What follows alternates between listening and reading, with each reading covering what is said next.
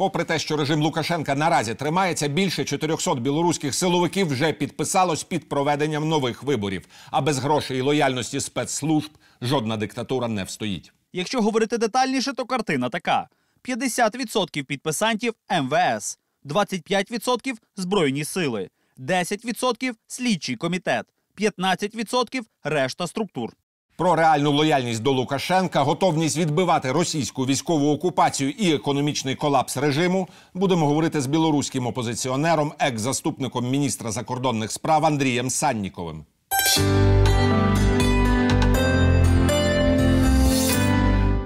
Здравствуйте, уважаемый Андрей Олегович. Рад вас приветствовать в студии телеканала «Эспрессо». Насколько я понимаю, Лукашенко пытается цементировать ситуацию в свою пользу. То есть повестку дня он пытается подломать под себя, силовикам он платит, скажем так, откупные из какого-то своего, не знаю, черного фонда. То есть он пытается силовыми способами удерживать ситуацию под своим контролем.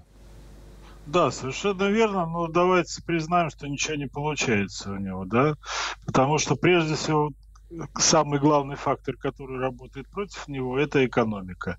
Вот он какими-то судорожными, неадекватными действиями пытается ну, как-то помочь экономике. Я думаю, что вот эта вот попытка закрыть границы, это как раз для того, чтобы ну, э, поставить заслон на э, белорусам, которые уезжают, в том числе из режима, э, э, за границу в поисках работы, э, в общем-то, какие-то э, попытки еще больше усилить давление на население, опять возобновились эти письма счастья, как мы называем эти письма, так как людям, которых Лукашенко определяет как тунеядцев, чтобы они платили налоги и так далее. То есть этого ничего не получается. И цементирование на фоне того, что уже всем очевидно, что все общество против Лукашенко просто не получается и не получится. Да, наверное,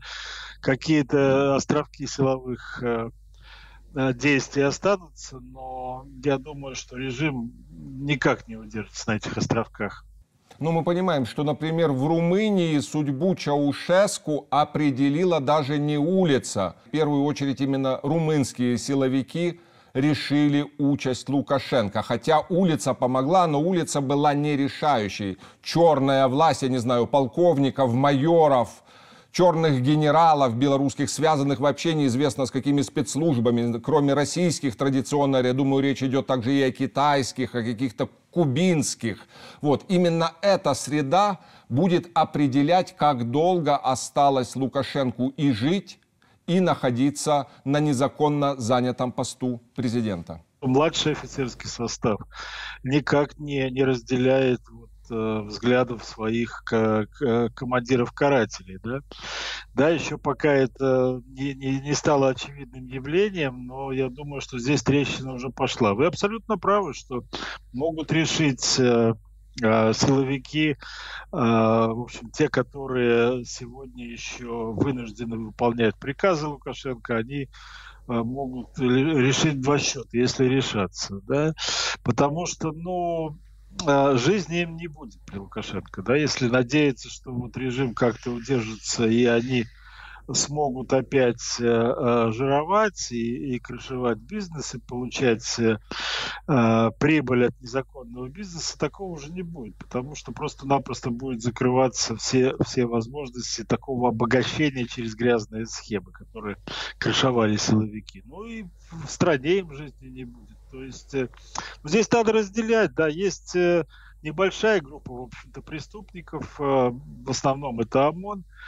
которые и будут наказаны. Остальные, я считаю, что сейчас самое время задуматься особенно военным, о том, что ни в коем случае нельзя участвовать, потому что в последних судорогах режим будет привлекать, пытаться привлекать и военных, это уже происходило, и вот э, э, как раз людям, которые не просто-напросто не входит в их функциональные обязанности заниматься политическим карательством. А военные должны защищать государство. Андрей Олегович, ну это в идеале военные должны защищать государство, а де-факто в тех или иных хунтизированных режимах военные защищают не государство, а главаря. Вот, и, соответственно, как обстоит дело, например, с уровнями и векторами лояльности белорусских военных, то есть на кого они нацелены, на белорусский народ, на белокаменную столицу РФ, возможно, на какие-то китайские перспективы или еще на что-то. Возможно, они на что-то нацелены, но живут они среди белорусского народа. Они часть белорусского народа. Я согласен с тем, что в таких вот хунтообразных э, режимах э, военные играют значительную роль. Но здесь такого нет в Беларуси. Посмотрите, каратели э, относятся к Губапику, к, к ОМОНу, в общем-то, к внутренним войскам никак не к военным. Вот они близки к Лукашенко, и то он их не считает надежными. А, поэтому и были смены. Он боится, даже боится своих же приближенных, которых уже замазал. Вот, поэтому здесь нет военного элемента в, в этом режиме. А, есть э, карательный элемент, да, военного нет. Поэтому я считаю, что надо всерьез задуматься вот как раз военным, правильно упомянули белокаменную столицу Российской Федерации, которая тоже с вожделением смотрит, когда Лукашенко ослабнет. Мы понимаем, что Кремль сейчас, например, в истории с Навальным, испугался даже не народного гнева или возмущения. Подобные вещи они решают, если не с помощью ОМОНа, то с помощью танков. Ну, такая у них национальная традиция построения демократии. Но Путин и Кремль наиболее испугались возможного брожения в группах разных, очень богатых и влиятельных силовиков. И насколько я понимаю, главный вопрос у Путина сейчас, как и кто контролировал ход этой ситуации, если она вышла настолько резонансно наружу. И подобное, я думаю, наиболее устрашающий Путина сценарий. Да, наверное, история со Скрипалями не была такой резонансной, потому что фамилии менее известны. Но ведь это то же самое, да, все это продолжается. Вы абсолютно правы, что вот сейчас а, боится он брожения среди, и, правильно, что подчеркнули, не просто силовиков, а очень богатых силовиков. Так вот это он помогают и санкции в том числе, да, которые Запад собирается вводить. Вот эти влиятельные и богатые силовики, если их начнут отрезать от их денег, которые, как правило, находятся на Западе, в отличие от белорусских силовиков, вот, то они э, могут сами предъявить претензии Кремлю. Не только Кремль им, но и они сами могут предъявить. Белорусского вопроса с кремлевской повестки никто не снимал. Да, и агрессия нужна Кремлю в первую очередь для решения своих внутренне-политических проблем. Ну, хотя бы для того, чтобы в кавычках отмыть неотмываемое. Речь идет о имидже, преступном имидже, да и преступной сути режима Путина. А, да, он может попытаться что-то сделать, потому что вот мы э, должны упомянуть соглашение между внутренними войсками, да, то есть МВД и Росгвардией, которые подписали недавно, чтобы попугать белорусов в очередной раз, да, вот, что типа, мол, Росгвардия может прийти на помощь карателям, да, и вот это может быть послужить э, началом э, вторжению. Ну, тогда вот э, случится то, чего опасаемся мы и э, опасается, наверное, Путин. Будет э, мирное противостояние перерастет в э, горячую войну с оккупантами. Я, я просто уверен, что так будет, как это было э, в Украине и как происходит в Украине. То есть вот эти вот движения какие-то на пути э, э, кажущихся геостратегических приобретений, они оказываются, всегда оборачиваются поражением Кремля. Причем оборачиваются, да, бедами для других, как и для Украины. Действительно беда. Это война на территории Украины, аннексия Крыма. Вот. Но просто поражением, а, а, мировым поражением Кремля, я не думаю, что вот сегодня, особенно в, в эпоху пандемии, после пандемии, можно продолжать вот, э, искать счастье только в организации конфликтов по всему миру. Просто-напросто уже э, такая стратегия не будет работать. В свое время российская пропаганда пыталась мазать белорусов разными штампами о том, что они какие-то там супер пророссийские или какие-то абсолютно не национализированные и так далее, и так далее. Мы понимаем, что это делалось сознательно, и Кремль очень много усилий, в том числе и финансовых, посвятил именно этому вопросу, в частности, с помощью телевидения, своих тех или иных политтехнологов и прочее. И вот сейчас Беларусь показала, что она не просто есть, а что она есть национальным субъектом на европейском континенте. Но, возвращаясь к моменту горячей формы сопротивления, насколько белорусы осознают всю угрозу от возможности поглощения Беларуси со стороны России? Одно дело это, значит, э, демонстрация каких-то приемов или пропаганды на территории Беларуси, или отправка пропагандистов, а другое дело появление чужих войск в чужих мундирах на территории нашего государства. Да, вот этого терпеть белорусы точно не будут.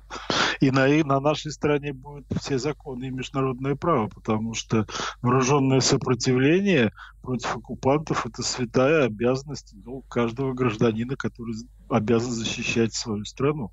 В том числе и вооруженные силы Беларуси обязаны этим будут заниматься. Просто-напросто, я думаю, как не ожидали вот такой революции э, мощной в Беларуси, так, э, наверное, неправильно оценивают, какой отпор могут дать любым поползновениям русских э, военных или, или ментов даже на, на, на мирное население Беларуси. Ну и тут, наверное, очень важный вопрос реальной, а не декларативной поддержки Беларуси со стороны разных мировых центров силы. Если можно, я просил бы вас несколько описать, как вы предвидите стратегию, например, нового президента Соединенных Штатов Джозефа Байдена в отношении белорусско российского вопроса на самом-то деле. Это не только внутренне белорусский э, вопрос противостояния народа с диктатором. Да, с другой стороны, есть еще момент силы и влияния Пекина – и, конечно, Европейского Союза, поскольку мы в Украине в свое время переживали декларативность европейских санкций в отношении России, когда санкции вводились против какого, того или иного оперуполномоченного, начальника какого-то, не знаю, разведывательного управления, то есть тех людей, которые на самом деле и не очень пострадают от того, что они не поедут отдыхать в Швейцарию, потому что они всегда всеми своими семьями, в силу своих э, семейных традиций ездили отдыхать в те или иные Сочи. Вот Соединенные Штаты буквально вчера ввели очередной э, пакет санкций против Беларуси, упоминал вскользь об этом, в том числе против Центральной избирательной комиссии преступников, против ОМОНа, против Минского, Минской милиции и, и так далее. Все это будет расширяться, да. Это будет э, захватывать экономическую область, это будет захватывать и кошельки Лукашенко и так далее.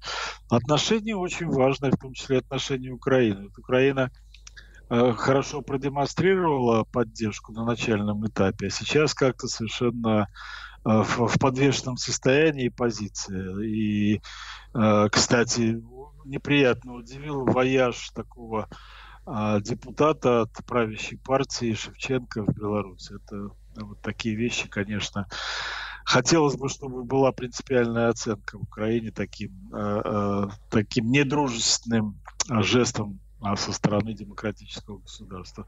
Важна и, да, позиция Пекина. Мы знаем, что Пекин уже выражал недовольствие вот этими затянувшимися карательными операциями против населения. Конечно, они э, и Россия, и Пекин, конечно, им плевать на, на белорусов.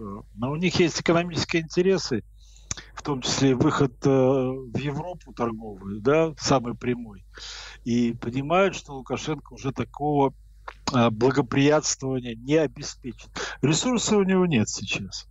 Ресурс даже силовикам он уже не доплачивает, по нашим сведениям. То есть ресурс э, истощается, он а, оттягивает выплату по долгам, а, как по внешним долгам, так и по внутренним, пытается найти, опять же, с помощью э, дополнительного давления на людей какие-то источники финансирования, штрафы там и так далее, собирает везде, где возможно, поборы. Вот. Это говорит, что ресурса у него просто не хватит. Не хватит ресурса на, на вот такую, на содержание, прежде всего, своры этих силовиков. Но, в общем-то, экономика Беларуси, она уже в в таком состоянии, что только смена режима и достаточно серьезные экономические реформы помогут Беларуси выжить. Именно выжить, потому что иначе это будет э, падение достаточно стремительное в экономическую пропасть. Ну, к сожалению, время нашего разговора истекло. Искренне благодарю вас, уважаемый господин Санников, за откровенность в эфире телеканала «Эспрессо». Живи Беларусь! І зичу вам веселих і радісних свят. Слава Украине и вам тоже, всему украинскому народу, друзьям нашим большим, самого хорошего Нового года, Рождества, и чтобы все было у нас хорошо.